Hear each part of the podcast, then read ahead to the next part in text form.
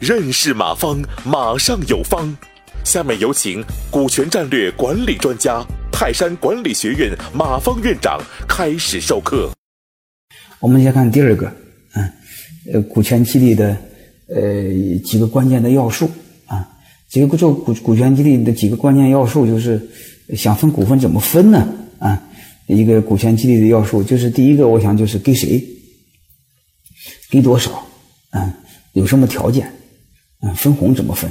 啊？你觉得四个条件，我想给谁的时候，我想大家就记住两个吧，两个关键词。第一个关键的员工啊，就是高层管理者呀、中层管理者呀，还有一些部分核心员工，我认为这个是可以给的啊。然后这个时候，另外还有一个呢，干股比其他股权激励更好的一种模式，就可以给一些不好打发的人。比如你干爹了，你认识个关系了，认识个资源了，请个顾问了，等等等等，这些东西你会发现，他有时候请神容易，送神难。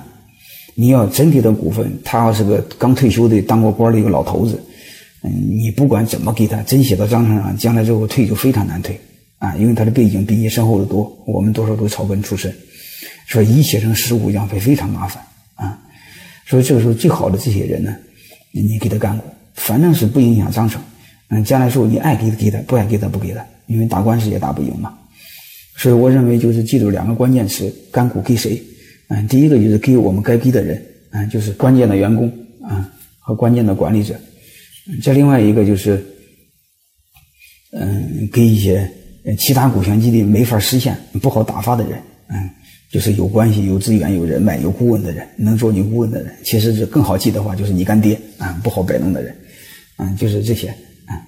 这是激励的对象该给谁再就是大概给多少呢？我不建议大家给的太多了啊，我建议你整个拿出来，最多拿出30个点分红权，我认为一般控制在15个点左右就行，这是总量啊。这15个点怎么分呢？你可以分给高管分一部分，中层部分一部分，核心员工分一部分啊。你甚至可以比例这么分你比如这2-3个高管分 40%， 这个7-8个中层分 40%， 那核心的1-2个员工分 20%， 如果没有核心员工的话，那就高管和中层各分一半这15个点的话各分 7.5， 你这么分就行，因为中层的高管的量少，中层的量多，所以整个比例来说是高管分1个点的话，中层分1个点的话，高管是能够分到2个点的，大概就是这么个状况。这是分多少我们参照着这种几个关键要素吧，可以参照一下。第一个就是它的贡献。贡献多的话就多给一些，贡献少的话就少给一些。再另外是参照他的职级和岗位，就是职位高的人多一些，职位低的人多一些。如果大家不好定的话，就是职位高一级，股份多一倍，比如中层分1个点，高管就分2个点，那员工就分0.5个点，贡献呢就是每年的考核，参照一下。因为这个分1个点2个点大家老感觉少中国人都还有一个熊毛病，你要分到1个点，他马上就会想一句话，他娘的那99给谁了，那为什么那99不是我的，所以他感觉不好。这时候大家可以把它折算成股数你比如中层20万股，高管50万股，员工10万股你把它折成股数，这玩意儿就显得多还有一个他也不知道总共盘子有多少他没有概念，所以大家可以参照这个来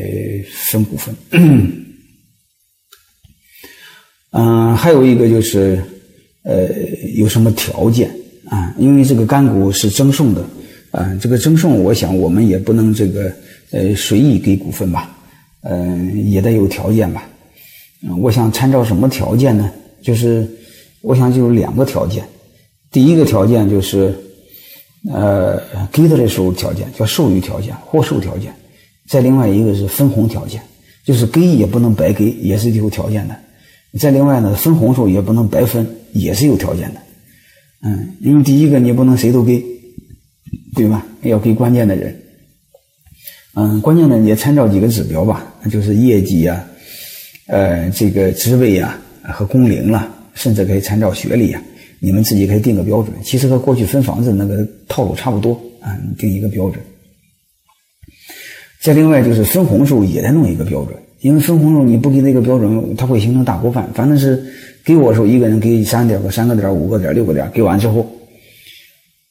你给的时候我没给之前，我好好干活，然后为了要你的股份，你给了，给了我之后，万一你要再不和业绩锁定一下，你给完之后他不好好干活怎么办？你比如给我10个点干股，我每年不好好干活都可以分红，你这样的话等于养懒人，对吧？所以我给大家一个建议就是。你给的股份数要和业绩挂钩，甚至和资绩挂钩、和工龄挂钩。你分红数最起码要和业绩挂钩。怎么挂钩呢？很简单，你考核必须过80分，不过80分分红是0，过了80分，分红的话，按你的这个考核的分值的比例分啊，或者是100%分，都无所谓，对吧？所以大家参照着这个套路来，就是防止大家不干活。感谢收听本次课程。如您有更多股权问题，请微信搜索“马上有方”官方公众号。泰山管理学院自2007年起开设股权管理课程，每年有上万名企业老板学习和实践泰山股权管理法。泰山股权管理课程激活团队，解放老板。